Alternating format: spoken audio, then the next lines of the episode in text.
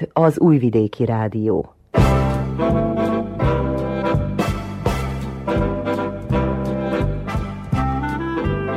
Mozaik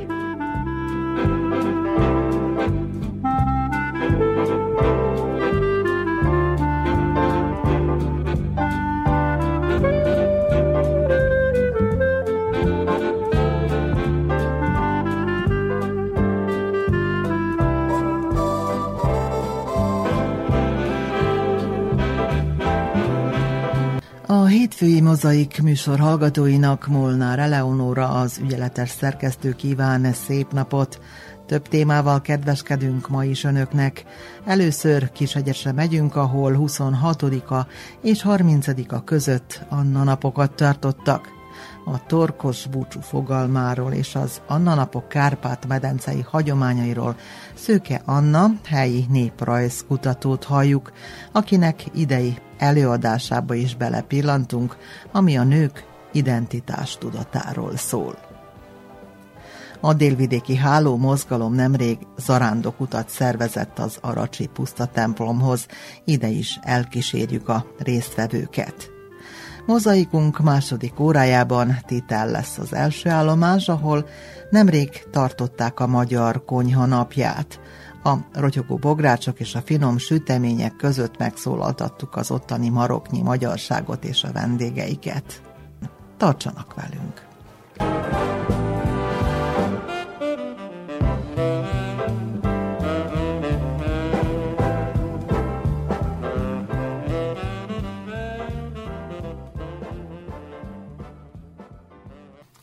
Gazdag programmal ünnepelte az Anna napokat az elmúlt öt napban Kishegyes. Az Anna napi búcsúk szervezése az egész Kárpát-medencére jellemzőek, különösen ott, ahol Szent Anna a templom védőszentje.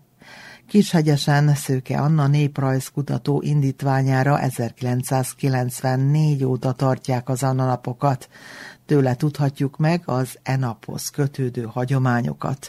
Brazovski Andrea beszélgetett vele. Kishegyesen a templombúcsú idején szervezett Anna napok hazacsalogatják a településről elszármazottakat, de az esemény jó kikapcsolódási lehetőség a helyi lakosoknak is. Az Anna napok kezdeményezője Szűke Anna kishegyesi néprajzkutató volt, aki 1994-ben fogott bele segítőivel ennek az eseménynek a megszervezésébe. Az Anna napi búcsúk az egész Kárpát-medencében megtalálhatók, mondja Szűke Anna, kishegyesi néprajzkutató. A Kárpát-medencei Anna napi búcsúk szinte az egész Kárpát-medencében megtalálhatók, vagy előfordulnak, de különösen érdekes számomra, amire odafigyeltem, Palócföldön van a legtöbb. Szent Anna templom és a Szent Anna napi búcsuk. Picit párhuzamot húztam Kishegyes és Palócföld között, mert tudjuk, hogy egy részünk Békés Szent Andrásról származik, viszont még talán többen is, de szétszórt helyekről, Nógrád és Hont megyéből érkeztek a kishegyesiek, és igen sok a palóc hagyományunk. Na most az, hogy Szent Anna lett a templomunk, én ezt sokat kutatom, hogy miért.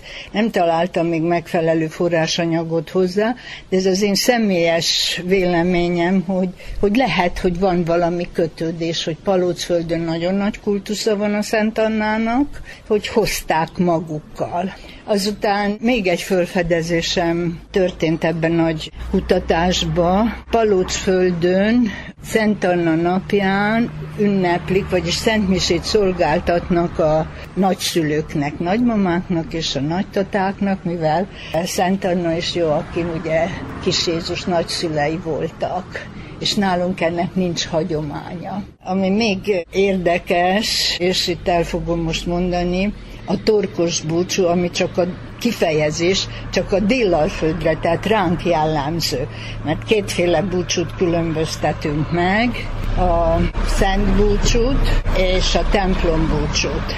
Most a szent búcsú az az arándoklatokra vonatkozik, a templom búcsú pedig helyi jellegű, tehát a templomnak a búcsúja A Déllalföldön ezt elnevezték torkos búcsúnak, mert hát ilyenkor terített asztal várja az elszármazottakat, és iszomeszen gazdag teríték van. A Szent Búcsú pedig kimondottan a, hát az arándoklatokkal van összefüggésbe, és beszélni fogok majd az arándoklatokról, ami általában valamihez kötődik, lehet az egy erekje, egy szentkép, egy forrásvíz, szentelt víz, és ide zarándokolnak el a hívek.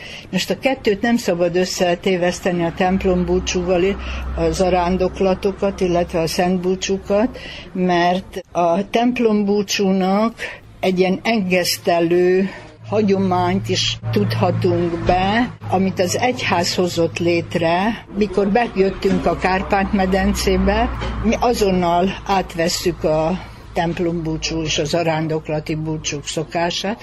Ez azt jelenti, hogy ugye mi keletről jövünk, és a nyugati kultúrát vesszük át. A templom búcsúra, amely mindenhol Kárpát-medencén belül megmozgatja a falut tömegeket mozgat. Tudjuk jól, hogy két nagy esemény van az életünkben, illetve három, de az most nem érdekes, a születés, a temetés és a lakodalom, ahol összejövünk, de ott a nemzetség jön össze, tehát a család. Viszont a templombúcsú az a falu történelmét mutatja, úgy is nevezik, hogy történelmi falu lesz búcsukor, mert az egész faluból összejönnek, elszármazottak, mindenki hazajön. Most az iszomeszemmel kapcsolatban még ha kihangsúlyoznám, hogy nem volt benne nagyzás.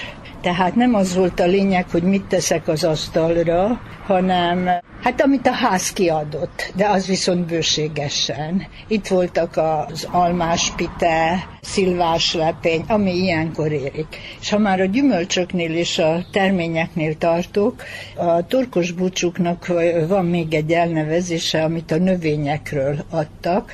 Az annanapi búcsú az tökös búcsú volt, mert ekkor ért a tök.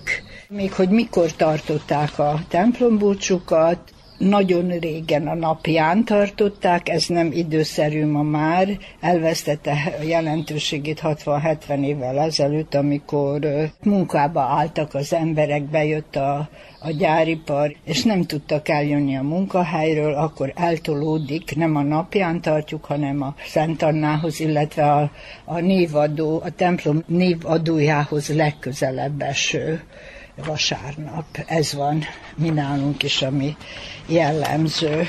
A Kishegyesi Értéktár Egyesület részt vesz az Anna napok keretében a búcsúköri szervezet programban.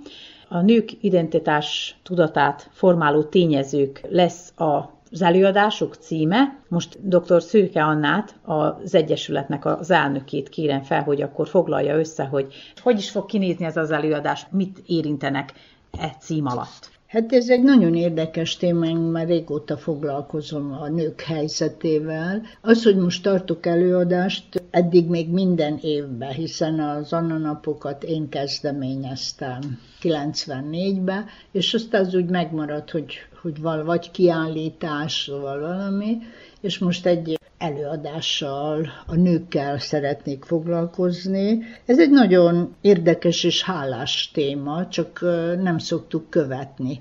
Az, hogy a nők identitás tudata, ez, ez meg se fordult régen az emberek fejébe, azért mert természetes volt a sorsunk, vagy a sorsuk a nőknek annak idején, és évszázadokkal ezelőtt nem volt téma, hogy van-e identitása, meg elégedetlen, meg hú de kifáradt, nem fáradhatott ki.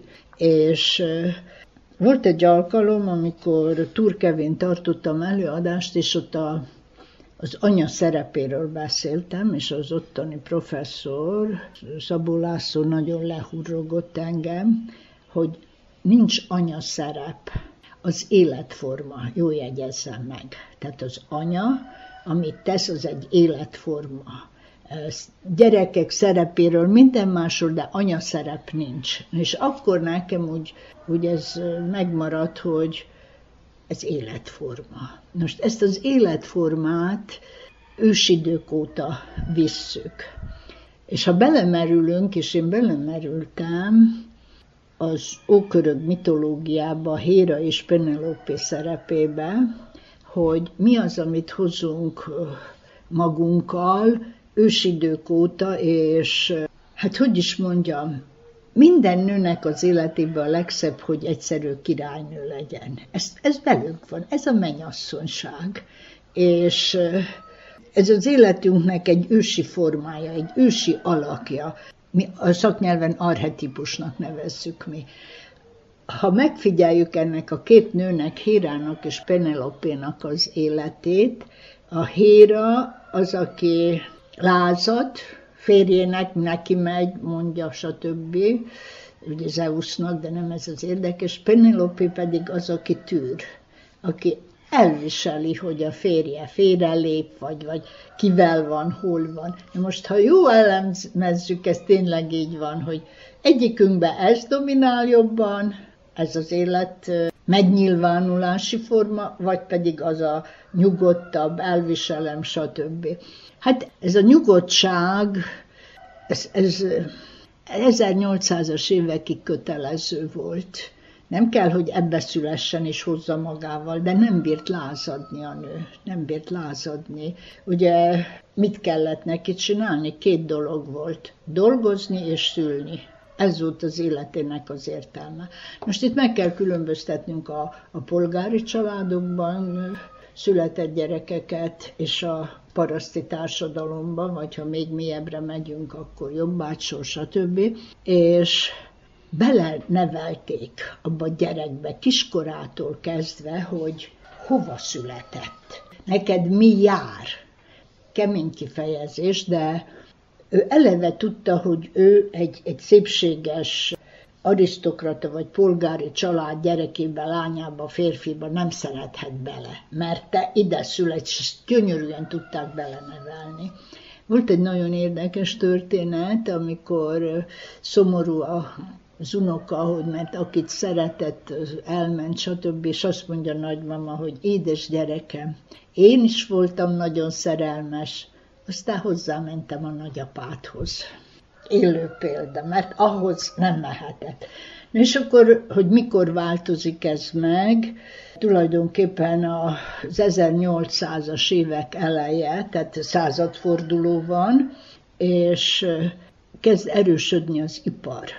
Ez azért fontos, mert már nem csak az arisztokrata családoknak megy, illetve nekik jó, hanem kicsit jobban a felnövő polgárság is. Most, ha Bánátot nézzük, ott erősebb az ipar, mint a bácskai részen. Bácskai résznek nagyon jók a termőföldjei. Mi erősödik nálunk? A malomipar.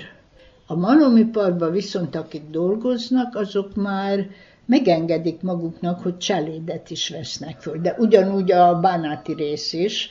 És akkor már itt egy kicsit a nők szerepe megváltozik kap fizetést. Nem muszáj, hogy gürcöljön hajnaltól késő éjszakáig. És hát úgy mondom, hogy kezdtek összetartozni a cselédek. Tehát úgy csoportba verődtek. Ez is egy nagyon érdekes formája, mert addig nem, nem tudtak a nők egyletnek nevezzük, mi nem mondták még, hogy egyesület, egylet, az, hogy egyesület, az nem is volt megengedve, monarchiában se volt megengedve, hanem egylet is az egyház keretébe. De össze tudtak jönni. Azután jön az első internacionále, 1860-as, 61-62, pont nem tudom, de akkor van, ahol már kijelentik, illetve írásba foglalják, hogy törvényesíteni kell a munkaidőt, meg a cselédséget is hogy, hogy kapjonak cselédkönyvet, hogy legyenek bejelenteni. Most ez mindjárt nem válik valóra, még véletlenül se, de már elindul valami. És ez, hogy, hogy ők összetartoznak, ez egy nagyon fontos momentum a nők életébe. Addig nem tartoztak ők sehova, ők ledolgozták. Mi volt a lényeg? Faros legyen a menyecske, erős gyerekeket szüljön. Ez nagyon Ha sovány, akkor már lázadt a parasztársadalom, hogy ez majd nem fog szülni, stb. Aztán, hogy hogy nevelték? Hát ezeket a kicsi gyerekeket nőnek ki kellett menni a földre. Tudok olyan példát, hogy a két ajtó közé zárták be a két kisgyereket. Széles fal 81 méter széles verett falak, és a két ajtó közé cumis üvegbe tettek be, és bizony két-három óra hosszára ott hagyta az anya, mert nem volt más kiút. De ott volt a biztonság, hát beleőrülnénk ma, ha ilyesmit kellene csinálnunk. Tehát ez, ez hogy mennyire beléjük nevelték, hogy te ki vagy, erre van a mondás, hogy guba gubával, suba subával. A guba az, az is egy hasonló, mint a suba, csak nincs kidolgozva. Tehát szegény. Szegénységet szimbolizál, hát a suba pedig díszes, stb. És ez a szállóige volt, hogy guba gubával, suba subával.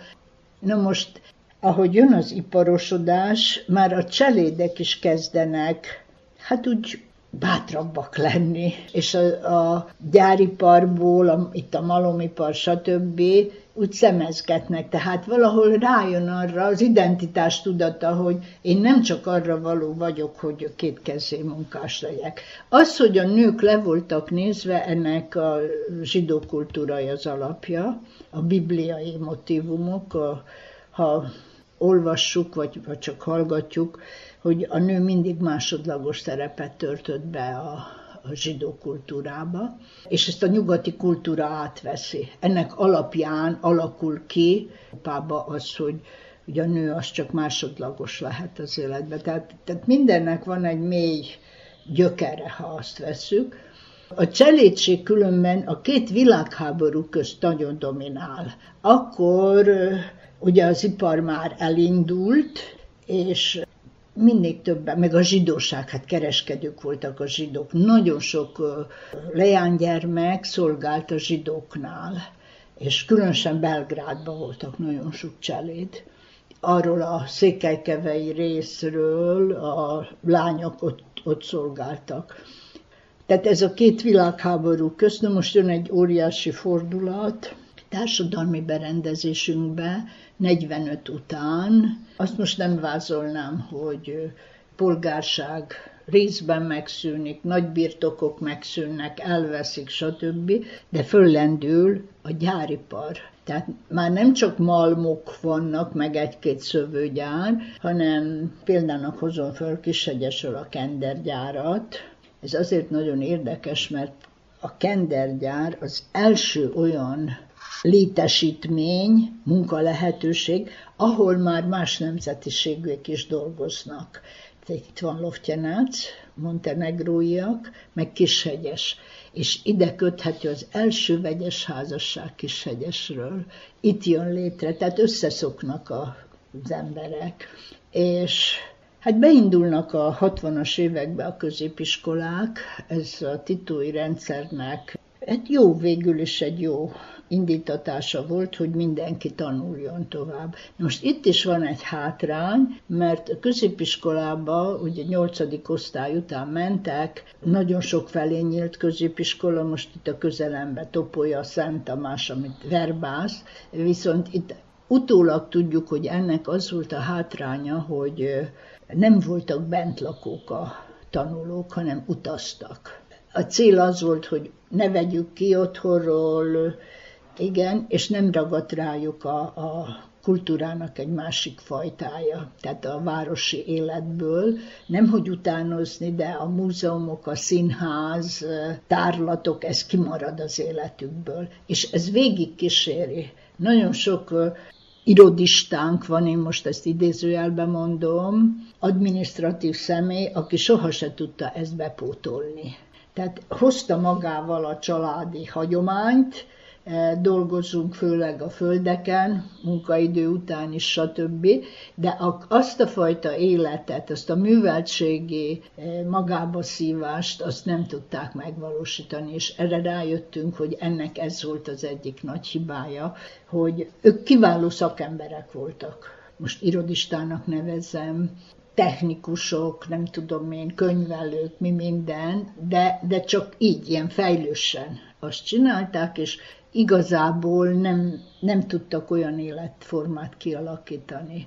Hát ez is a nők identitásához vezet. Ma már azt hiszem, hogy önállóak a nők, nem is igazán szeretik azt, hogy a nőnek is van szava. Bocsánatot kérek, aki nem így érzi, de mikor pénzkeresővé válik a nő, és ez 45 után, a 50-es évektől, akkor igen, igen elhangzik, hogy én is keresek annyit, mint te. Mert bizony vannak példák, hogy nem vehetett az asszony magának még egy kötényt se, ha a férje nem egyezett bele, tudta nélkül semmit. Ez, mikor már pénzkeresővé válik, akkor jó, megvan a közös hang, nem, meg is kell, hogy legyen, de bátrabban lép. És hát most mennyire jó az, hogy dolgoznak a nők, és van egy kemény öntudatuk, ez vitatható. Jó, jó, hogy dolgoznak, csak a gyereknevelés terén jönnek hátrányba. Ezt most saját tapasztalatomból mondom, mert hát fél napot most meg az új törvények szerint szinte egész napot a munkahelyén van. Elmondok egy példát, még az óvodában dolgoztam, és le kellett rajzolni a gyerekeknek, egy nőnap előtt, hogy anya mit dolgozik. És mondta az egyik kisgyerek, hogy az ő anyukája nem dolgozik. Mondom, hogy, hogy nem dolgozik? Mert az volt a lényeg, hogy irodába ment, keltába ment, bácskába ment dolgozni. Hát mert csak otthon van. Tehát ez is kifejezés, akkor mondtam, hogy de porszívózik, meg főz, meg stb. A gyerekben nem volt kialakulva, tehát a család se alakította ki azt, hogy mennyire fontos az, amit csinál a háztartásba. Úgy megjegyeztem, hogy magyaráztam nekik, hogy de bizony az is munka, és mert csak azt számított, hogyha valaki állami munkahelyen volt. Mindegy volt, hogy takarítónő a munkahelyén, vagy magasrangú tisztviselő, és hát aztán kialakul még egy rétegünk, ahogy mondtam, az irodista réteg, ez a titói rendszerbe, és elharapózik az a szállóige, hogy tanulj, hogy ne kelljen dolgoznod. Tehát, amit a nők kétkezi munkával elvégeztek otthon, évszázadokon keresztül, azt nem tartották becsbe. Az, az kötelező volt, vagy nem is tudom. Ez az az alárendeltség, amit a zsidó kultúrából hozunk. Csak akkor ismerjük el a nőt nőnek, ha munkaviszonyban van hivatalos helyen. A nők az elsők, akik kilépnek a hagyományos életformából. Kultúra teremtő szereplővé is válnak a nők, és megkezdődik a női férfi szerepek felbomlása és ez, ez igazából 1860-ra tehető, ahol, ahogy említettem, hogy lassan jönnek a cselédsorsok, mert az, hogy cseléd, lehet, hogy pejoratíven hangzik, de már mondtam, ők az elsők, akik csoportosulnak, akik összetartoznak, akik meg tudják beszélni, hogy mennyit keresel, stb. Addig csak háztartásbeliek voltak, de azt se nevezték meg. Szőke Annával Brezovski Andrea beszélgetett.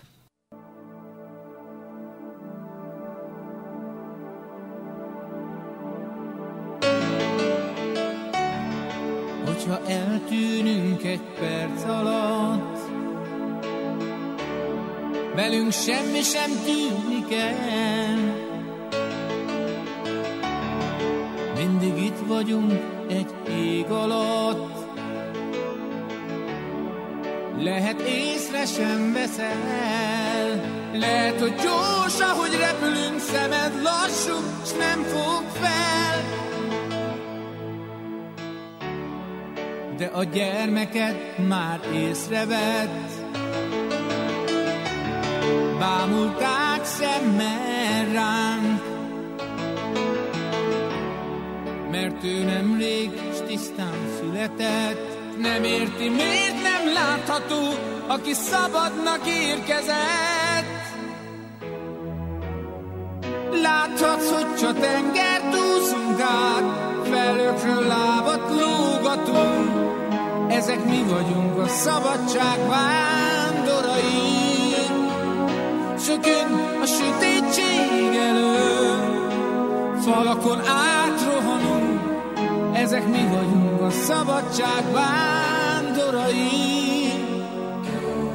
Néha lelkeden nyiss egy ablakot, mert csak így érhetsz utol. Arra néz, szóvá vágyat hív, mert mi ott leszünk valahol. Láthatsz, ha tengert úszunk át, felőkről lábat lógatunk. Ezek mi vagyunk, szabadság bándorai. Szökünk a sötétség elő, falakon átrohanunk. Ezek mi vagyunk, a szabadság vándorai.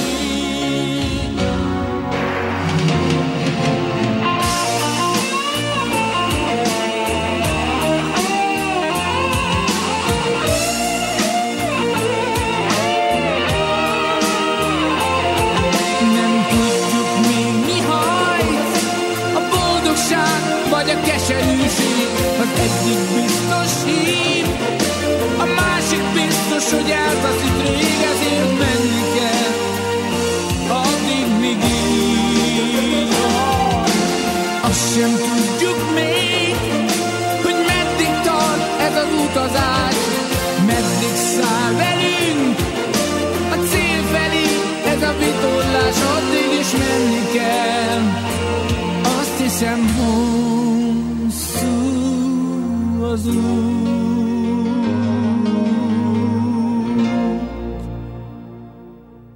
A délvidéki háló mozgalom szervezésében nemrég egy közel száz fős csapat zarándokolt el a magyarság egyik legkultikusabb emlékhelyéhez, az Aracsi puszta templomhoz. A résztvevők a kora reggeli órákban gyülekeztek a törökbecsei Assisi Szent Klára templom udvarában. Mint mondják, az ilyen jellegű találkozások erősítik a közösséget, és a lélekre is gyógyírként hatnak. Megyeri Henrietta összeállítása következik. Halmai Tibor vagyok, a Délvidéki Háló Egyesület elnöke és bogozója, szervezője, és a Kárpát-medencei Háló vezetőségének a tagja. Ez a zarándoklat évről évre megszervezésre kerül, most már hagyományos mondhatnánk, 18.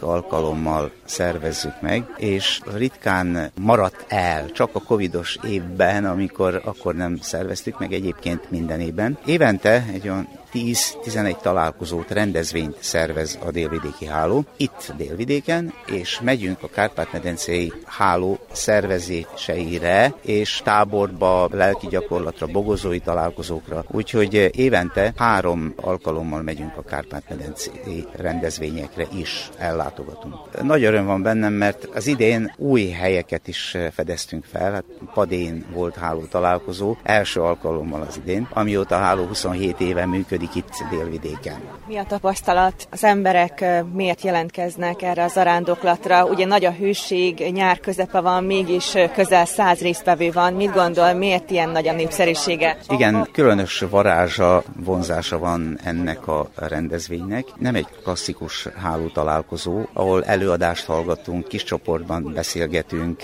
hanem igazából zarándokat, áldozatot kell hozni valamiért. Rábízzuk mindenkire, aki bejelentkezett, hogy, hogy miért is hozza meg ezt az áldozatot, de a fő célunk az, hogy átéljük az összetartozás érzését. Tehát, hogy a magyar keresztény közösségek tagjai, vagy akik nem is tartoznak semmilyen közösséghez, de közösségre vágynak, azok megtalálják a helyüket a hálóban, ezen az zarándoklaton is. És hitünk és nemzetünk szent helyére zarándokolunk. Évről évre az Aracsi Puszta templomhoz, és nagyon közel áll a szívünkhöz. És ez valójában összeköt bennünket, magyarokat, keresztényeket itt a délvidéken. Határon túlról is érkeznek minden évben. Résztvevők most is 14-en vannak Magyarországról, Erdélyből, egyébként Erdélyből is érkeztek más az előző években is. Tehát nem csak a délvidéki összetartozás érzését eh, éljük meg, hanem a Kárpát-medencei összetartozás. Ez rendkívül fontos, hogy egy nemzetből vagyunk, és fontos a találkozás, barátkozás, ismerkedés új emberekkel, és a régi kapcsolatok felelevenítése ki gyalogosan, ki kerékpárral, és volt, aki traktorral tette meg az öt kilométeres távot, hogy lelkileg feltöltődjön a szent helyen tartott egyházi szertartáson, és társaival átérezze a templomrom által nyújtott élményt. Micsik Béla szervező. Valahányan gyaloggal fogunk menni, valahányan traktorra, valahányan kerekekkel, például Beodráról gyűnnek tizenvalahányan kerékpárokkal, úgyhogy ki milyen módon, ilyen nyári alkalommal hozzuk ezt az áldozatot, hogy kilátogassunk. Mink valahányan rózsafűzét fogunk majd imádkozni. Elhunyt Zséli Ágnes, törökbecsei riporter, ismerősünk, lelki üdvért, mert sokat segített nekünk, sokat velünk tartott, csinált nagyon sok riportot. Majd eh, két órakor előre láthatólag dr. Csemere Zoltán nagykikindai történelem tanár fog tartani egy előadást, és utána síjászkodás, vagy ülünk ott a templomnak az árnyékába, és akkor lassan szétszéledünk kinek kedve szerint. Nincs annyira kötve, mert a háló az nem egy annyira kötött dolog, hanem én úgy szoktam mondani, hogy ez egy olyan keresztény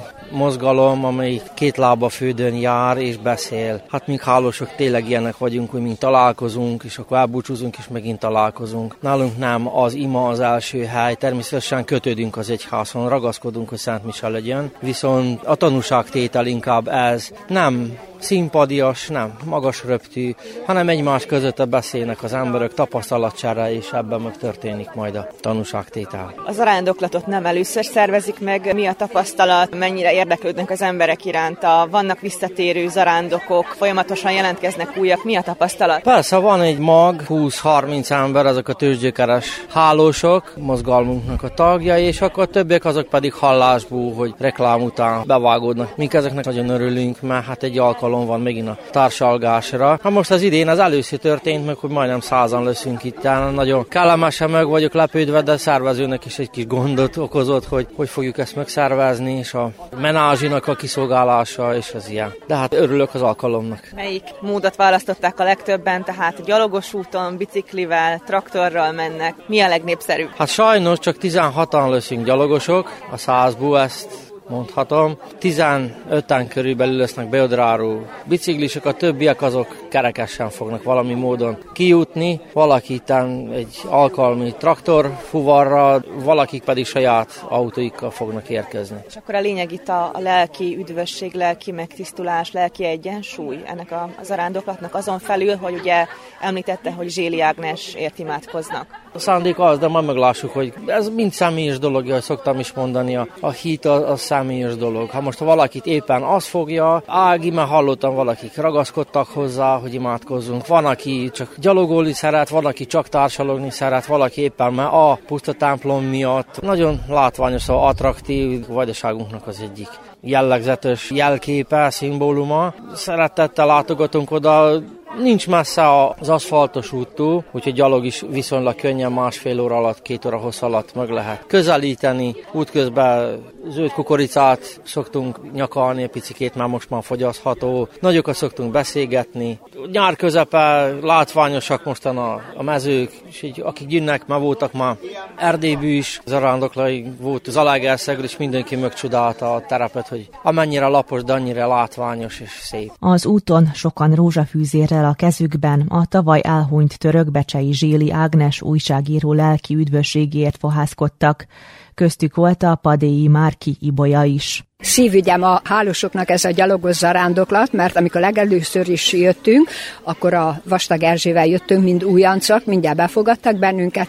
A Béla szólt, hogy jó lesz, ott maradtok hátul, azt mondja, ti lesztek a hajtuk, de ugyanakkor hangosan is mondjuk a rózsafűzért. Akkor megálltunk, megbeszéltük szokás szerint, a Béla segített akkor, hogy kinek a lelküdvé, vagy milyen szándéka végezzük. Hát nem könnyű a mai napig is, mert ugye meleg van, mondjuk az olvasót, és nagyon nagy szeretettel mindig, főleg ha valakinek a lelke üdvér, mondjuk, akkor erősen arra gondolunk, koncentrálunk, hogy most ő nagyon boldog ott fönt, mert hallja, és jó esik neki, mindagy, nekünk is jó esik, és nagyon örültünk, amikor Béla mondta, hogy az idén az Ágnesé, gyalogoljuk meg, próbáljuk a rózsafűzért elmondani, hogy ő is olyan boldog legyen ott fönt, mint amikor itt lent volt közöttünk, minden évben itt volt, szeretettel kísért bennünket, nagyon jó fotókat készített bennünket, és mindig jó érezte magát. Hát reméljük, hogy főleg most, hogy itt van a, a Ripszó Rozália is, a Padi idős barátnője is, azt mondta, bevállalja, nem mozgásképes, de a traktoron el tud menni, és ő is imádkozik velünk, hogy még boldogabb legyen az Ágnes ott fönt a lelkével, és vigyázzon ránk továbbra, is imádkozzanak érettünk. A padéi Ripcó Rozália mozgáskorlátozott,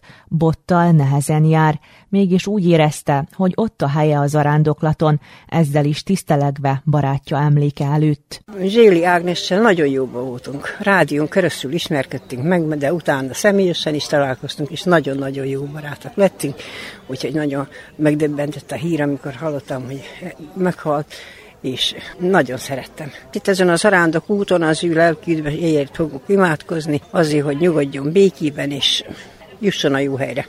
Ez a legnagyobb kívánságom. Ki gyalogosan, ki kerékpárral, vagy éppen traktorral tette meg az 5 kilométeres zarándoklatot az Aracsi puszta templomhoz. Az út a próbatételt jelképezi, mely a lelki megtisztuláshoz vezet. A rendezvényre Vajdaság több szegletéből érkeztek résztvevők, voltak azonban olyanok is, akik a bánsági faluban születtek, a Tiszamenti településen élik mindennapjaikat, így a puszta templom a családi létük részévé vált. Barna Erzsébet vagyok Törökbecsére, számtalan szó voltam, de nagyon sokszor kényszer okokból ki kellett maradjam, de hát én azt akkor nagyon szomorúan vettem tudomásul, hogy nem lehetek ott, de most mivel megerősödtem anyagiakba, ez nem fog előfordulni. Az út során mi az, amiért imádkozni fog? Hova terelődnek a gondolatai? Ilyen, hogy ne legyen rossz idő, szolgáljon ránk nem baj, ha meleg is lesz, az tűrhető. A villámoktól, meg az örgésektől kíméljen bennünket meg a Jézuska. Napernyőt hoztam, sütétet, majd csinálok magamnak egy kis árnyékot. A nevem Simon József, már nagyon szeretem ezt a találkozókat, örvendök, mert a vajdasági területről minden felülről jönnek, és nagyon jó megismerkedni egy ilyen csoporttal, ilyen közösségben lenni. Ez a mai nap is úgy néz ki, hogy szép napunk lesz. Nagyon szeretném, hogyha a végig kísérne bennünket ez a jó idő. Mi az, ami motiválja az úton? A lelki megtisztulás az, hogy ez a kis közösségünk is arra törekszik, hogy a jó Istennel minél közelébb kerüljünk, és hogy minél jobban egymáshoz kerüljünk. Az ennek a lényege, hogy az emberek közösen töltsenek egy bizonyos időt, hogy tudjanak egy kicsit szórakozni, kicsit kikapcsolódni a mindennapi életből, elfelejtsék pillanatnyilag azokat a problémákat, amik körülöttük vannak, és itt egy jó érzés Szent Misével lenni, Istennel együtt lenni, amit említettem már. Körülbelül ezek azok az élményeim. Egyáltalán vagyok Adáról, és már 2000-ben voltam az első nagy háló. Az nem tábor volt, az ilyen panolhalmán volt egy hosszabb hétvége. Mit jelent számodra az arándoklat, lelki üdvösség, lelki megtisztulás, miért fogsz imádkozni? Hát először is családért, aztán van egy pár ilyen ima szándékkérés, Sokan jelentkeznek, hogy imádkozzak különböző szándékokra, köztük azért a sajátomra is gondoltam, meg hát ami így, így a szívemben hordozok egy pár ember azokért, illetve hát így a zarándoklatokon szoktam így inkább így elgondolkozni és bizonyos dolgokon, hogy mit kellene, hogyha vége van annak a zarándoklatnak, hogy utána mit fogok valamit esetleg jobban csinálni az életbe, mert hát azért ilyenkor azért jobban el tud az ember gondolkozni azokon a dolgokon, ami úgy elébe villan, hogy no most ezt talán mégse kellene, vagy még egy picit másképp. 19-20 éve járok Doroszlóra gyalog a gyalogosokkal, a moholi gyalogosokkal, és hát ez is egy ilyen összekovácsolt csapat ez is, illetve az a, a moholi kis csapat is, mert hát 20 év az csak 20 év, és hát ugyanúgy egymás terheit is hordozzuk, ugyanott, mint itt, azért egymásnak azért közel állunk, és közel állok hozzájuk is, mert hát van, akit jobban ismerek, van, akiket kevésbé, de akkor is egy csapat. Pontosan, és a hálónak az a lényege, hogy összetartsa a személyeket, embereket. Személyeket, főleg a személyeket, tehát hogy a háló ez különben is egy Kárpát-medencei háló, és ezáltal rengeteg barátok lehet szerezni, még akkor is, amikor esetleg van, akit évek múlva találkozok velük, de akkor is ott van a szívemben, esetleg valamilyen formában fölveszem velük újra és újra a kapcsolatot, meg tudom, hogy mi van velük, miért kell esetleg imádkozni, vagy mi, mi az, amit jobban a szívemen kell, hogy hordjuk az ő illetükbe. Tehát rengeteg barátot lehet így szerezni. Igaz barátot. Nem beszéltünk még a helyszínről, Aracsi Puszta templom, ugye a magyarság egyik fontos helyszíne. Mit ad neked a helyszín? Mit gondolsz magáról a helyszínről? Cserkész vagyok, de nem aktív cserkész most jelen pillanatban, és mégis, amikor még aktív voltam, akkor a gyerekeket vittük oda a biciklivel, akkor viszont biciklivel, és ez egy, egy olyan hely, ahol úgy kicsit el lehet gondolkozni a történelmén. Néha el szoktam úgy gondolkozni, hogy hogy éltek azok az emberek, vagy egyáltalán mivel foglalkozhattak. Jó egy hely, hogy úgy kint van a pusztaságban, és nincs körülötte csak a természet. És a természeti szépség, Romtemplomi szép, maga szépségébe nekem. Becsei Julianna, Farkas Erzsébet és Palatinus Julianna régóta barátnők. Együtt járnak templomba, sok időt töltenek együtt. Most először sikerült együtt eljutniuk a zarándoklatra. Török Becsei vagyok, Becsei Julianna, és én már nagyon sokat mentem ide Aracsra a hálósokkal, meg külön még külön is. Mi motiválta, hogy részt vegyen ez a rándoklaton? Nagyon szép és nagyon jó, meg rábeszéltem még emezőket, és mindenki csak jöjjönek, mert tényleg szép. És még meleg sincs ott, idég fúj a szép. Tehát a barátnőket is hoztam magával. Igen, a barátnőket. Így gyorsabban telik az idő, hogyha hát, ismerősök vannak, beszélget? Mind, én mindenkit ismerek. Egy jó párra már le is puszikottunk. Nagyon jó. Én jó érzem magam rózsafűzér lesz a kezükben úgy során? Hát a itt van a rózsafűzér, azt vigyük. Hát most, hogy majd a, hogy a többség, hogy dönt, mink éppen mond, szoktuk mondani, mink járunk templomba is, minden nap mondjuk a rózsafűzér. Ha én nem mi vagyok itt, akkor ott van. Gyalog teszik meg akkor az utat? Én nagyon öreg vagyok arra, nem bírjuk, csak valaki visz. Én mindig traktorra, eddig traktorra mentem. Farkas Erzsébet vagyok, Segrest itt Törökbecsei, Szent Klára templomba. Két évvel lesz augusztusára sajnos, hogy itt vagyok. Azelőtt nem voltam templomba járó, sokat dolgoztam, van négy családom, nyolc unokám, és akkor el voltam foglalva munkámmal, mindig a pénz után szaladtunk, nem nagyon értem rá templomba járni. Most hát nagyon jó, a férjem elhalt, és akkor magam maradtam, a gyerekeknek még van a saját családi életeik, és magam voltam általában, és akkor hát rábeszít egy unokám, az papa, a tápai Leon, és nagyon sokat, három évig magyaráz, nagymama, gyere, de gyere, de gyere, mire én jó belegondoltam, és eljöttem, megbeszéltem atyával, és akkor itt vagyok most. Voltam tavaly is, csak hogy én voltam egy betegségben, és akkor összestem, elfelejtettem mindent, úgyhogy nagyon sokat nem tudok, de most már helyre jött az agyam. Úgyhogy... Közösségre talált itt a hálósoknak? Nagyon jó, hogy, hogy társaság, itt a közösségben vagyunk, nagyon jó. Mikor bejövök a templomba, egész jobban érzem magamat. Sokat imádkozok én minden nap a rózsafűzért, már hogy egyedül mondom. Atya is igyekszik, amennyire bír bejönni, de van, mikor nem bírnak, akkor nekik is van kötelezettségeik, és akkor egy, én minden áldott nap elmondom a rózsafűzért. És ez adja a lelki Igen, igen, igen. Palatinus Jolánnak hívnak, 78 éves vagyok, 79-ben vagyok. Járok a templomban, ez a mindenem, mert egyedül élek, férjem meghalt már 17. éve, egyedül vagyok, és nekem ez a mindenem, hogy a templomban, meg így, hogy társalakjak. Hanyatszor vesz részt itt az arándoklaton? Gondolom ezen most vagyok először, amikor van az az ünnepség, a pinta, arra szoktam járni, meg így megyünk mindenfelé zarándokodunk. Hónap is megyünk majd Szajánba, János atyához, lesz a cenákólium, most akkor erre. Van egy lányom, négy unokám, öt dédunokám, meg négy ikonokám. Gratulálok hozzá, ez nagyszerű. Az úton mire fog gondolni? Rózsafűzér a kezében lesz, miért fog imádkozni? A rózsafűzér, hát egészségé, meg a családom egészségé, meg a békéjé.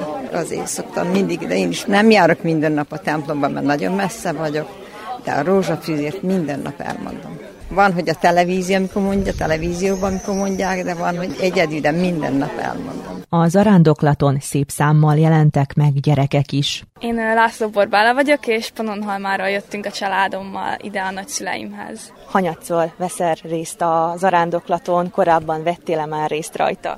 Nem, még sosem voltam, ez így az első. Izgulsz a nagy út miatt, a megpróbáltatás miatt, vagy hogyan készültél erre a mai napra? Igazából a testvéreimmel gyakran megyünk itt túrázni, szóval Nincs bennem konkrét izgalom, de nagyon várom. Tehát akkor van már tapasztalat a nagyobb gyalogos túrák tekintetében. Mit szólsz a helyszínhez, ugye az Aracsi puszta templomhoz mentek, zarándokoltok, voltál-e már ott, láttál-e már róla képeket, mit tudsz esetleg róla? Nagyon nem tudok róla sok mindent, még nem jártam ott, úgyhogy kíváncsian várom, hogy milyen lesz. Mivel teszitek meg az utat? Gyalog, kerékpárral, vagy esetleg valamilyen járművel? Gyalog fogunk menni a többiekkel.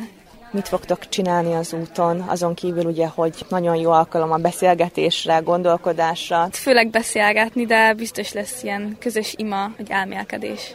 Farkas Cseh Csilla az eseményre három gyermekével érkezett. Mai zavaros és futós életben, modern világban nagyon fontos a lelkieket is ápolni, és nagyon szeretnénk, hogy nem csak fizikailag és szellemileg gyarapodjunk, hanem lelkileg is. És ezért hozom a gyerekeket is, hogy az Aracsi Puszta templomhoz kizarándokolva szeretnénk erősíteni magunkat, a hitünket, keresztény mi voltunkat, magyarság tudatunkat. Gyerekek hogy bírják a hosszú utat? A gyerekek élvezik, mert elég sokat kell, hogy üljönnek az iskolában vagy óvodában, és az ilyen hosszú túra, ami fizikailag nagyobb megpróbáltatást, ezt nagyon szeretik. A helyszíni misét Horváth László bácsföldvári plébános tartotta. A program a délutáni órákban ebéddel és az Aracsi puszta templomról szóló előadással folytatódott, majd ijászattal, családias hangulatú társalgással és közös énekléssel zárult. A rom templom falai között szervezett háló találkozó az emberekben a társas lény tudatát, a közösség iránti lelki vágyódást is erősíti, melyet a résztvevők a későbbiekben is tovább ápolnak. A szervezők abban bíznak, hogy az arándoklat híre messzebbre is eljut, és jövőre még többen csatlakoznak a csapathoz. A zarándok úton készült felvétel Megyeri Henrietta munkája.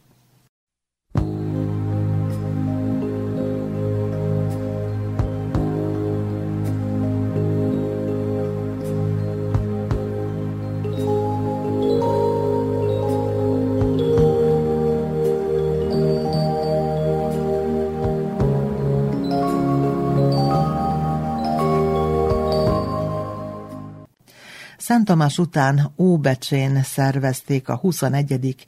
Jézus barát gyalogtúrát, melynek az alsóvárosi Páduai Szent Antal plébánia adott helyet.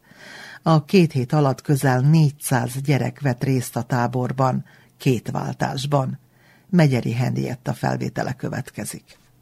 A vajdasági magyar katolikus gyerekeknek szervezett nyári tábort 2003 óta szervezik meg más-más településen. Célja, hogy minél több emberhez eljusson az evangélium, fogalmazott Balcsák Szilárd, szabadkai plébános, a tábor szervezője. Ennyi gyereket egy helyen látni, amint együtt imádkozik, amint együtt játszik, csúnya szavak nélkül, egymás kigúnyulása nélkül, egymás megbetése nélkül, ez bizony reményt szül nagyon sok ember szívében. Ezzel a szándékkal határoztunk még annak idején úgy, hogy minden évben máshol szervezzük meg a tábort. 20 évvel ezelőtt szerveztük meg az első tábort, akkor 12-en, hárman voltak a résztvevők, és csupán néhány csoportvezető volt. Évről évre növekedett a résztvevőknek a száma. Ebben az évben már 21. alkalom így a mostani táborunk. A csoportvezetők több mint 30-an vannak itt, középiskolások és egyetemisták, valamint fiatal munkások, akik szabadságot vettek ki, csak azért, hogy itt lehessenek a gyerekekkel, hogy nekik örömet szerezhessenek. Van itt körülbelül 11 néhány szakácsnő, édesanyák, akik a saját családjukat idézőjelbetéve otthon hagyják, hogy itt a gyerekekkel jót tehessenek, és van itt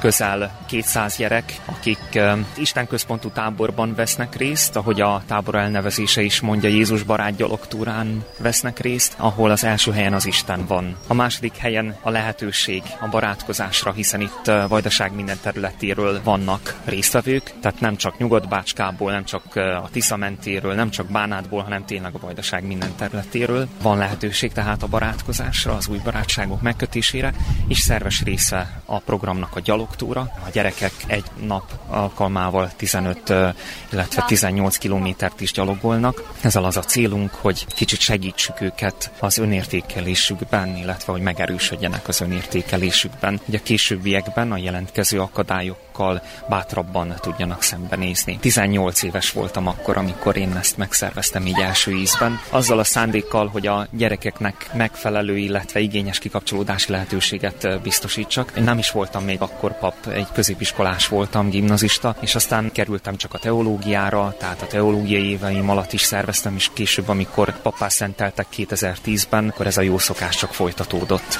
A Betlen Gábor alap támogatta ezt a programot is, amiért nagyon rendkívül hálásak vagyunk, de nem csak a magyar kormány támogatta, hanem az itthoni jó szándékú emberek is. Hosszú éveken keresztül, tehát gyakorlatilag 15 éven keresztül, ha nem csal az emlékezetem, kizárólag az itthoni jó szándékú embereknek az adományából jött létre a tábor, ami azt jelenti, hogy egyszerű emberek a kevés kis jövedelmükből különítettek el ezeknek a gyerekeknek összegeket, és mi ebből szerveztük meg hosszú éveken keresztül a tábort, és a gyerekek ezt tudják, rendkívül hálásak ezért, hogy ennek nagyon sok jó oldala van, hiszen akkor, amikor mi elfogadunk egy-egy adományt, akkor a gyerek úgy fogadja azt, hogy a Jóisten küldte, illetve akkor, amikor az emberek ezt adják, akkor van lehetőségük megtapasztalni, hogy milyen jó jóságosnak lenni, milyen jó adni. Kedden délután kezdődött a tábor, és szombaton délelőtt ér véget, majd következő héten, hétfőn kezdődik a második tábor, ugyanekkor a létszámmal,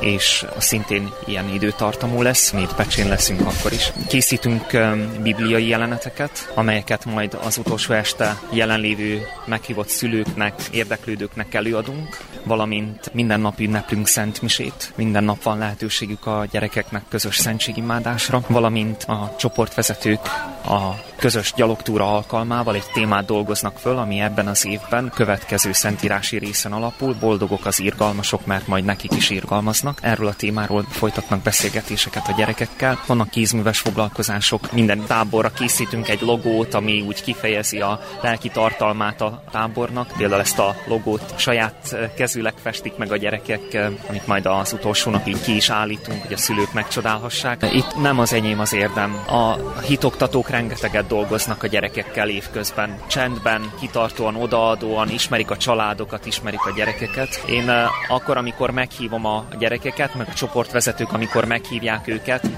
mi bizonyos értelemben már a befektetett munkának a gyümölcsével élünk. Az, hogy a gyerekek ilyen jóságosak, bizonyos értelemben köszönhető nyilván a hitoktatóknak, a szülőknek, akik mindent megtesznek azért, hogy a gyerekeknek biztosítsák a megfelelő körülményeket. Én egy nagyon kis játékosnak érzem magam ebben a történetben, viszont nyilván a Jóisten, amit adott tehetséget, azt megpróbálom kamatoztatni, és nekem ez a papi életemben rengeteget jelent, így a gyerekekkel való munka, a fiatalokkal való munka, fiatalokkal nem csak itt találkozunk a táborban, a középiskolásokkal, egyetemistákkal, hanem minden hónapban van egy felkészítő, ami gyakorlatilag több mint tíz alkalmas, és ezen a felkészítőn, ha részt vesznek a fiatalok, akkor lehetnek csoportvezetők a táborban. Tehát én dolgozok velük évközben is, és nekem ez rengeteg örömöt ad. Hogyha nem adna, akkor nyilván nem is nagyon tudnám ilyen lelkesen végezni a feladatom. Gulyás már 8 éve részt vesz az eseményen, jelenleg csoportvezetőként van jelen. Nyolc évig jártam így ide a táborba, és most úgy határoztam, hogy csoportvezető legyek,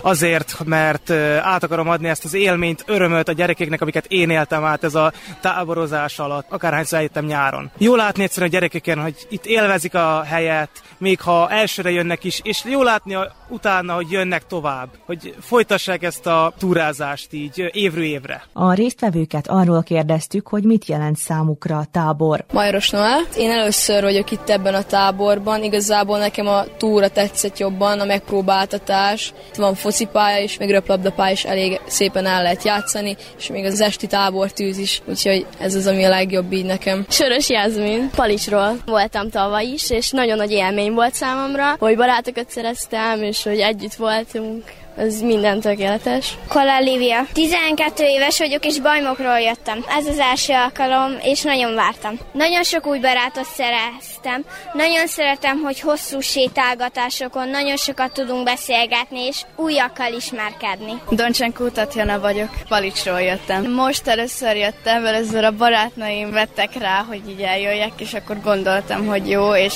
hát eléggé tetszik. Nekem mindig az esték tetszenek. Szokolákos, 13 három leszek decemberben, és Palicsról jöttem. Tetszett a sétálás, meg a tábortúz esténként, meg az, hogy a tizoltok lelocsoltak vízzel, meg nagyon finomak az ételek is.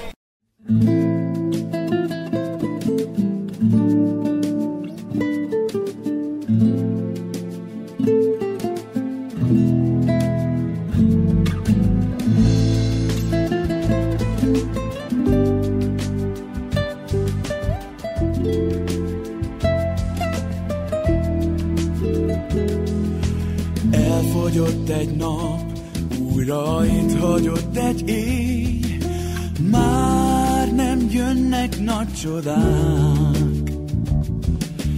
Elviszlek haza, most már én vigyázok rád. Aludj jól, mikor felébredsz, még mindig itt leszek. Éppen főzöm az első kávét, mintha így lenne már évek óta, mintha minden másképp volna, úgy, ahogyan keresem a megnyugvást, mintha így menne már évek óta, mintha minden másképp volna már, kérlek mosolyog rám. Első éjszaka, mikor nem gondoltam rád, ne félj,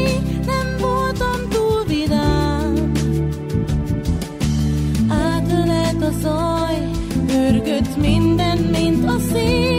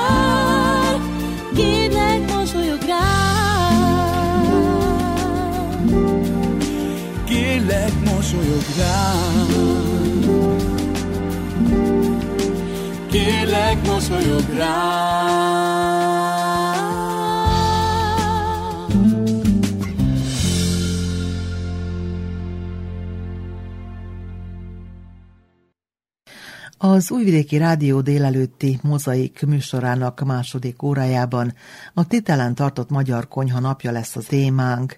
A helyieknek és a visszatérő versenyzőknek, meg a vendégeknek egyaránt fontos ez a rendezvény.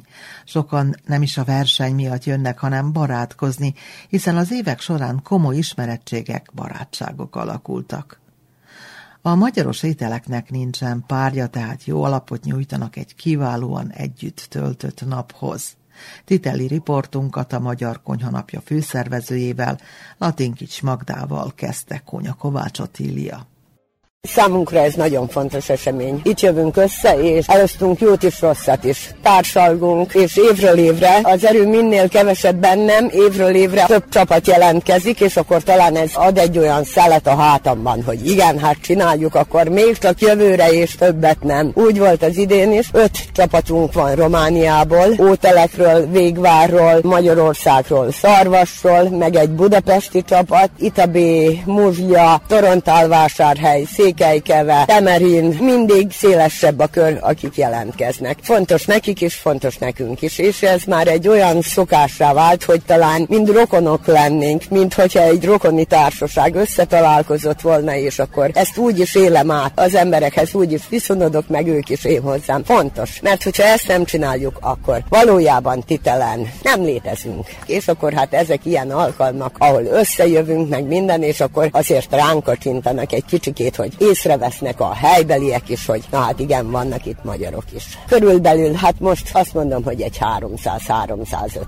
semmi több. Hát ha őszinte akarok lenni, én nem hiszem, hogy tíz családnál van több, ahol csak a magyar beszéd. És ezt esküszöm, hogy így van. Az Egyesületben, mint máshol is, hát ez a koronavírus alatt 18 tagunk elhunyt. Nem mindenki koronában, de amikor már a kevésből és annyi ember elhol, úgyhogy hát most már azért itten is rettentően lecsökkentünk. Vannak még ilyen. Mind én, aki akarja, hát hogy meddig lesz erő benne, de nagyon kevesen. Bukválisan maréknyi. Nevem Magyar Mária, Sajkás Loki, és jövünk ide, amióta elkezdődött ez a verseny, főzőverseny úgy mondva, és mindig nagyon jó érezzük magunkat, de minden évben kevesebben, kevesebben vagyunk, ami igaz, az igaz. Ugye most a legnagyobb szezon, mennek a népek dolgozni, és nem lehet. De hogy mi lesz ezután, azt majd még lássuk. Úgyhogy van, amelyik családban nem is tudnak magyarul. Még van olyan is, akik mind a ketten magyarok, azt nem tudnak a gyerekek magyarul. Van mindenféle. De mit csináljunk velük?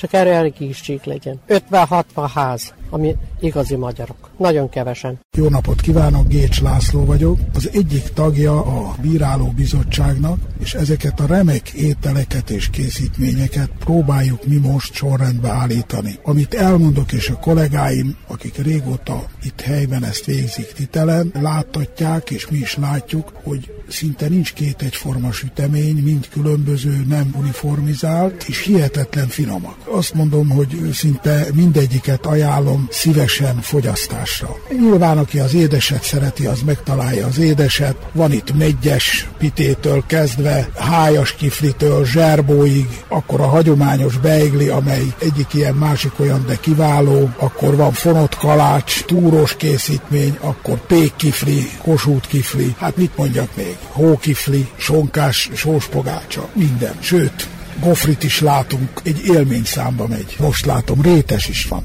Ezt ajánlom önnek, hogy próbálja ki. Utána pedig majd, amikor megfől a bográcsokban a sok-sok finomság, azt is ugye végig kóstolják. Nagyon nehéz ellenállni a kísértésnek, mint ahogy mondtam, a sütemények sokfélék, és nagyon finomak. Természetesen ezután következik majd a főzött ételek díjazása. Általában sertéspörkölt készül különböző módon. Megpróbáljuk mindent tisztességgel végigkóstolni, és a zsűri összetételéből adódóan mindenkit megnyugtatok, hogy pártatlan lesz a döntés. Tehát a szakmai döntés az megkérdőjelezhetetlen. Igyekszünk a legjobbat a legjobb helyre tenni. Enné, szós az asztalhoz ülve mondja inné, ő a vendég. Ritka bor meg ritka étel illatozva, incsiklandva zengé, fő a vendég. Nem rég Angol szó hívott két fülembe cseng még, már csak emlék. Hát, ha az itthoni szót hallom, hogy nem ennék, ő a vendég. Lesz itt teknős pudding és kolibrillé, minden kap ki fizet, és mehet akár hajnalba hazafelé. Zsengé, bár a cimpái és a gyomra gyengé, jő a vendég, szaglász kinn a konyhán mi fő. A konyhán följön finom fahéjas pászán, mert a vendég a fő. oly rangos és főként fontos mesterség, hogy párja tám se sincs. Jól tartsd az ember társat kényes gyomrát, mert az mindnek drága kincs. Tanuld meg titkát, mert véles okra mész, egy kell hozzá józanész.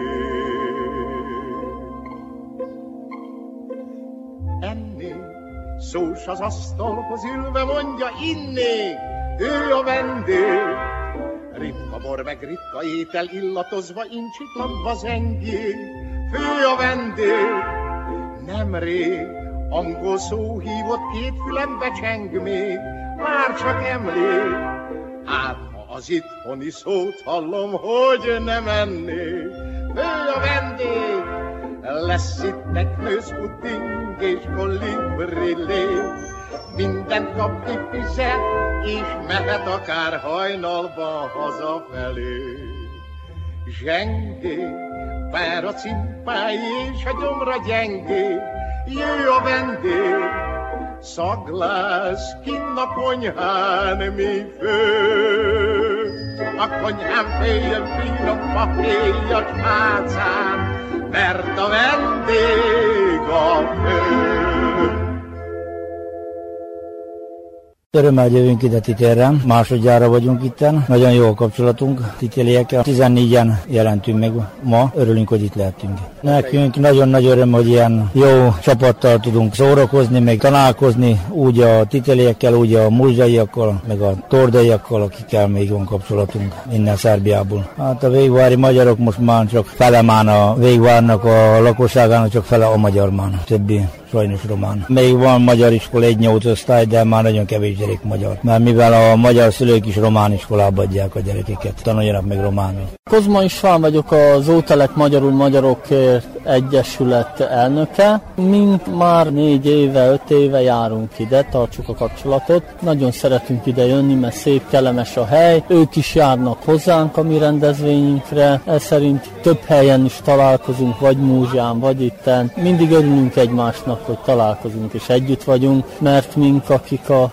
ételt, a jó italt, a hagyományt szeressük, azok jó, ha együtt vagyunk. Titel meg különösen fontos nekünk, mert mint a Temesvártól, hogy eljön a Bega, az utolsó falu vagyunk, amikor Romániából kilép a Bega. És mi nekünk ez fontos majd turisztikailag is, mert akármikor bírunk egy titel lejönni egy hajóval hozzánk, mink lebírunk jönni, de éppen most szervezzük ott nálunk a polgármester asszony meg a városi vezetőség, hogy összehozzunk egy kirándulást, egy két napot szombaton lejönni, és vasárnap meg visszamenni. És akkor itt titelen aludnánk meg, hogy 50-60 személyes kirándulás lesz. Magyar Béről is vannak itt jelenlevők, versenyzők, titelen hányan jöttek, és mi mindennel mutatkoznak itt be. Lackó Esztertől kérdezem. A Magyar Itabé nyugdíja szervezet nevébe jöttünk. 11-en érkeztünk, úgy volt, hogy 15-en, de hát aztán lemondták egy páran. Itt bemutatkozunk legelőször ilyen himzett kézi munkákkal, kötő, még abrosz, még a teríték, a ünnepi teríték az van feltéve. Sokkal kalácsot készítettek? Hát készítettünk elég sok kalácsot, úgy látom, hogy igencsak az asszonyok kitettek magukért. Különben pörköltet főzünk, máskor volt, hogy levest, meg olyasmit csináltunk, de most a pörköltet készítünk, úgyhogy reméljük, hogy nagyon jó lesz. Mit jelentenek az ilyen összejövetelek önöknek? Hova szoktak eljárni még? Nagyon örülünk, mikor ilyen helyre meghívnak bennünket, meg el szoktunk járni még. Főleg te a délutánokra, de vannak ott a környező falvakban, Tordán, meg Csernyén, Párdány, ide ilyen főzőversenyek is vannak, oda el szoktunk menni. Nagyon szeretünk barátkozni a többiekkel, itt már most körülbelül mindenkit ismerünk, úgyhogy mindig öröm, mikor újra találkozunk a régi ismerősökkel. Kósza Sándor, Mozsai Rémusz Hagyományápolók Egyesületének tagja. Itt vagyunk Titelen, részt veszünk a Magyar Konyha hagyományápoló versenyen, és lényeg a barátkozás. Vannak itt vendégek Romániából, Magyarországról is, végváró utalek Romániából, Magyarországról is, szarvas, muzsaiak, délbánátból ugyanúgy Debellács, tehát a lényege ennek az összejövetelnek, rendezvények a barátkozás és a társadalás mert hát tudni való, mi magyarok mindig kevesebben vagyunk, vajdaságban, sajnos. A lényeg a versenyen a pálinka átadás, tehát pálinka verseny. Lényeg a házi kalácsok, tehát a régi fajta házi kalácsok szintén osztályozva vannak, és mostan disznó, pörkölt vagy paprikás verseny, ami a főt ételt illeti. Ennyi, a, ami a versenyt illeti. A többi pedig hát mind maguk sajtják a társalgás, a barátkozás, ez a lényeg.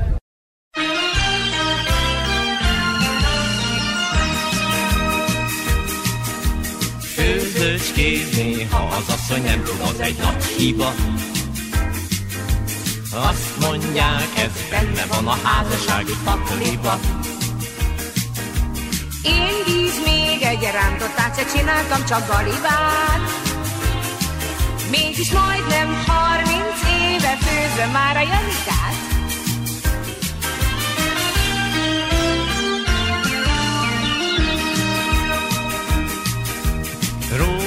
Még nem mondták azt, hogy házasságunk bajba van horgász népek vagyunk, nálunk szálka csak a halba van. Mindig könnyű feledni a mindennapi gondokat, ami együtt kiló számra foghatjuk a pontyokat. Ha a konyhát én veszem át, nálunk csak a viszály nő. Lábasok és tepsik között, sose leszel királynő főzőcskézni, ha az asszony nem tud, az egy nagy hiba. Ha ezt sejtem, de hogy adom fejemet a lancira. Engem sajnálj, amit főzöd, én vagyok, ki megeszem. Te még azt is elvárnád, hogy azt mondjam, hogy szeretem. Konyhát én veszem át, nálunk csak a viszály nő lábasok és tepsik között.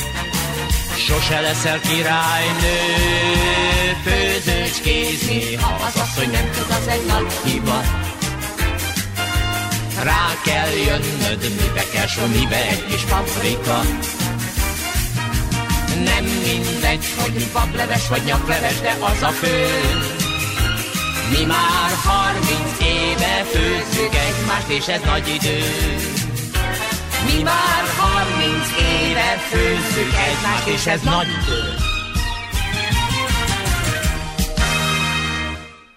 Székelykevéről is itt vannak titelen. Hányan jöttek, mit készítettek, mivel készültek, és mi föl a Bográcsban? Magyar János. Petőfi Sándor Művelődési Egyesület gasztronómiai főzőcsapata van itt, nyolcan jöttünk. Borsó paprikás csinálunk csirkehússal. Na hát most egy kicsit úgy sikerült, hogy a borsónak nem nagyon jutott háj, de jó, jó lesz, jó lesz a végén. Amióta titelen megkezdődött ez a magyar konyhanap, azóta minden alkalommal itt voltunk. És nagyon jó a kapcsolatunk a italiákkal, Magdával, meg, meg hát a többivel is. Ők is járnak hozzánk, és persze, hogy minden meghívásnak eleget teszünk. Így voltunk két héttel ezelőtt Végváron, ők is jönnek hozzánk, úgyhogy zajlik valójában az élet most tényleg. Különben önöknél mire készülnek? Lesz ilyen valami nagyobb rendezvény? Lesz nagyobb rendezvény az október második vikendje, az a Magyar Konyha napja, de testvér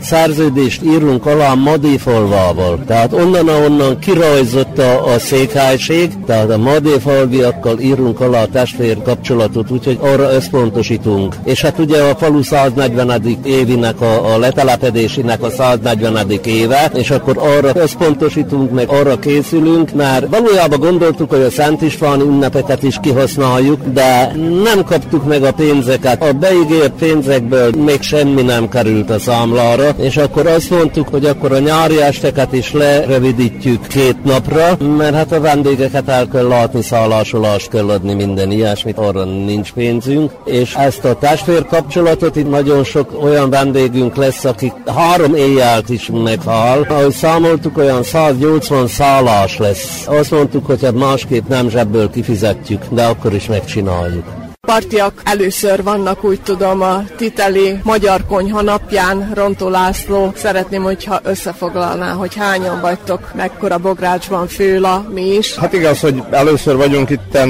mint partiak, különben mi, mint borászok itten kóstoltuk már a pálinkát egyszer-kétszer, meg ma is itt majd bírálunk, de a csapat az nagyon szépen összejött, hogy körülbelül 20 fogunk itten ebédelni, egy kis disznópörköltet készítünk, a bográcshoz a fiúk vannak megbízva, a lányok majd szépen kis tésztát gyúrnak és főznek, úgyhogy komplett ebédet fogunk itt a Tiszaparton enni. Jó itt a hangulat, tényleg, hogy tartalmas, egy kis kikapcsolódás van itt. Barátkozni lehet. Ennek a rendezvénynek mi a lényege?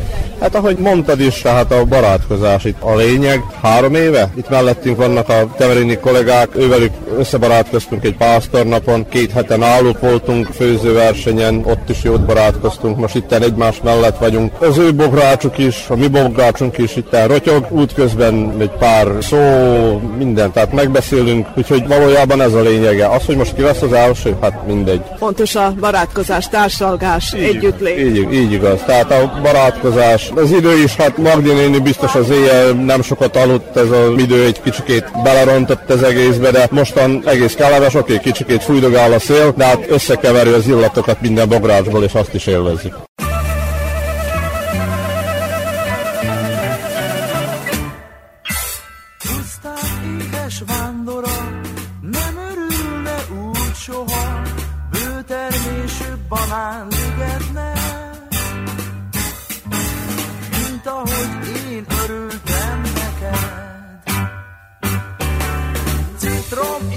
Banán, nincs a banánpán, nem kell senkinek ilyen találmány. Ám ha ilyen banán, nőtt már banánpán, én azt te hozzád hasonlítanám. Már legszebb gyümölcse, nem lehetne szebb,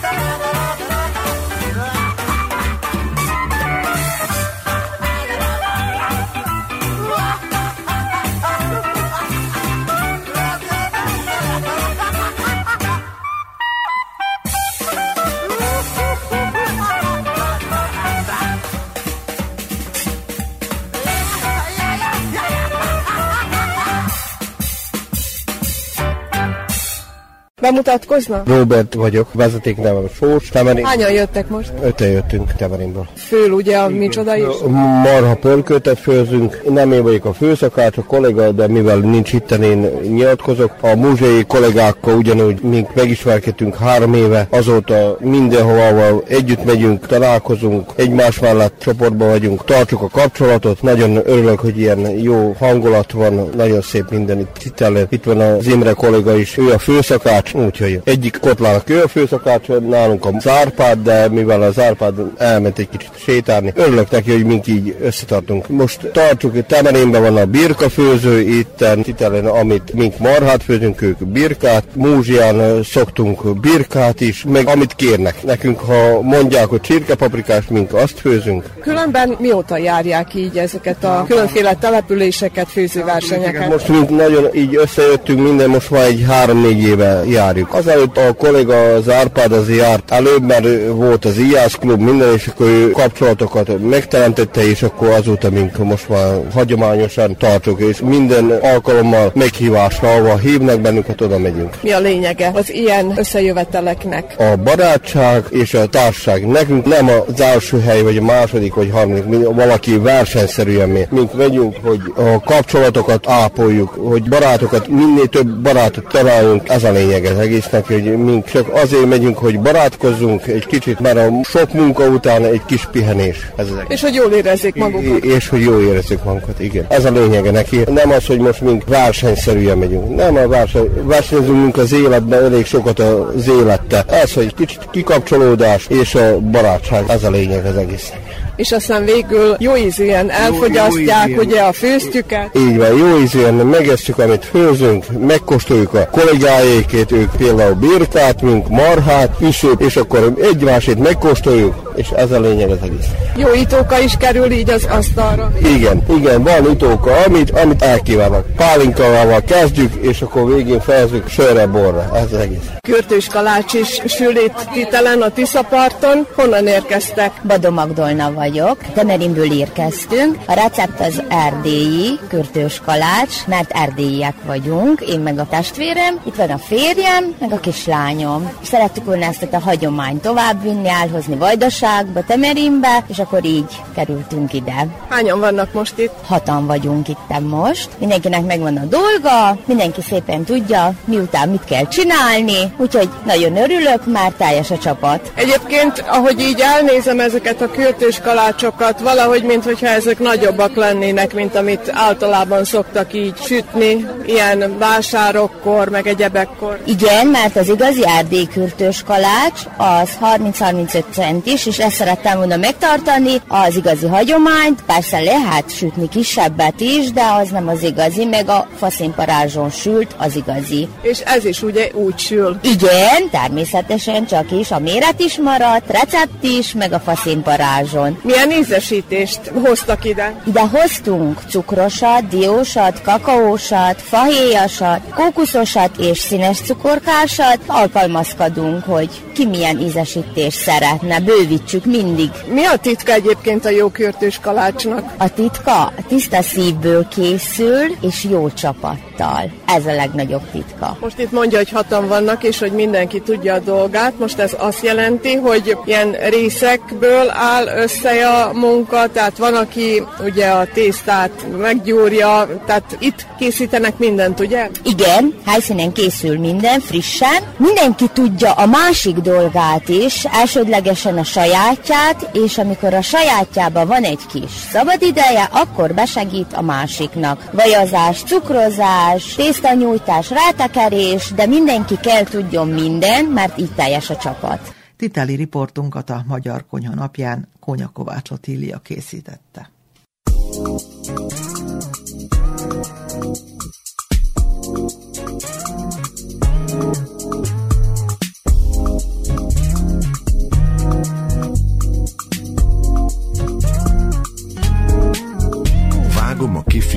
hűvös halomba, nem baj, ha görbe, nem baj, ha ronda. Nem gond az se, ha múlt heti száraz a hamis tészta lényege épp az, hogy minden karika a tejbe merül. Mielőtt az edénybe belecsücsül, én vaníliás cukros tejről beszélek, amibe tojás sárgát is keverek. Mert úgy jó a mágia rakás, ha cukrot az ember sose sajnálja. Ez nem egészséges, de durván finom. A fehérjét amúgy meg félre rakom Mikor egymásra kerültek a rétegek Végül habbal mindent lefedek. Rétegek, amiket túl egymásra fektetek És ú, amikor összesül, a nyelvem a cukorral egyesül. Ú, olyan szexi így, egymáson fekszik az úsok íz Ú, ez egy orgia, egy nagy rakás, ú, mágia Amúgy meg ez nem egy ilyen precíz kaja, ha valamiből több van, attól nem lesz baja. Én úgy szoktam, hogy mindent bekészítek, aztán dur bele, érzésre rétegezek. Diócukor, cukor, baraszlek már sok. Reszelt alma, mazsola, mindent körbe rakok, aztán mártok, kenek, szórok, dobok, LK, bulok, flóba vagyok, aztán egyszer csak elég. Jöhet a sütő, előmelegítés után 25 perc az idő, figyelem, hogy rotyog is a megfelelő, a felvert tojás abba az ehető fedő, abba is kerül egy csipetnyi só. Minden sütemény attól jó. Uh, nincs izgulás, ez a mágia rakás. Mágia rakás. Rétegek, amiket túl egymásra fektetek És ú, amikor összesül A nyelvem a cukorral egyesül. Ú, olyan szexi így Egymásra fekszik az úsok íz Ú, ez egy orgia, egy nagy rakás Tehát vegyük át Tej melegítve vajjal, vaníliás cukorral, kiflik két centisre vágva, tepsik kivajazás, karikák a tejbe mátva, barack lekvár szétkenés, cukros diós megszórás, reszelt amázás, mazsolázás, cukros mákos meghintés, ismétléses rétegzés, sütő előmelegítés, 180 fokon megsütés, 25 percnél megnézés, tojás a verése cukorral, sóval, majdnem késüti fedése a habban, mm, aztán energia, egy nagy rakás, mágia.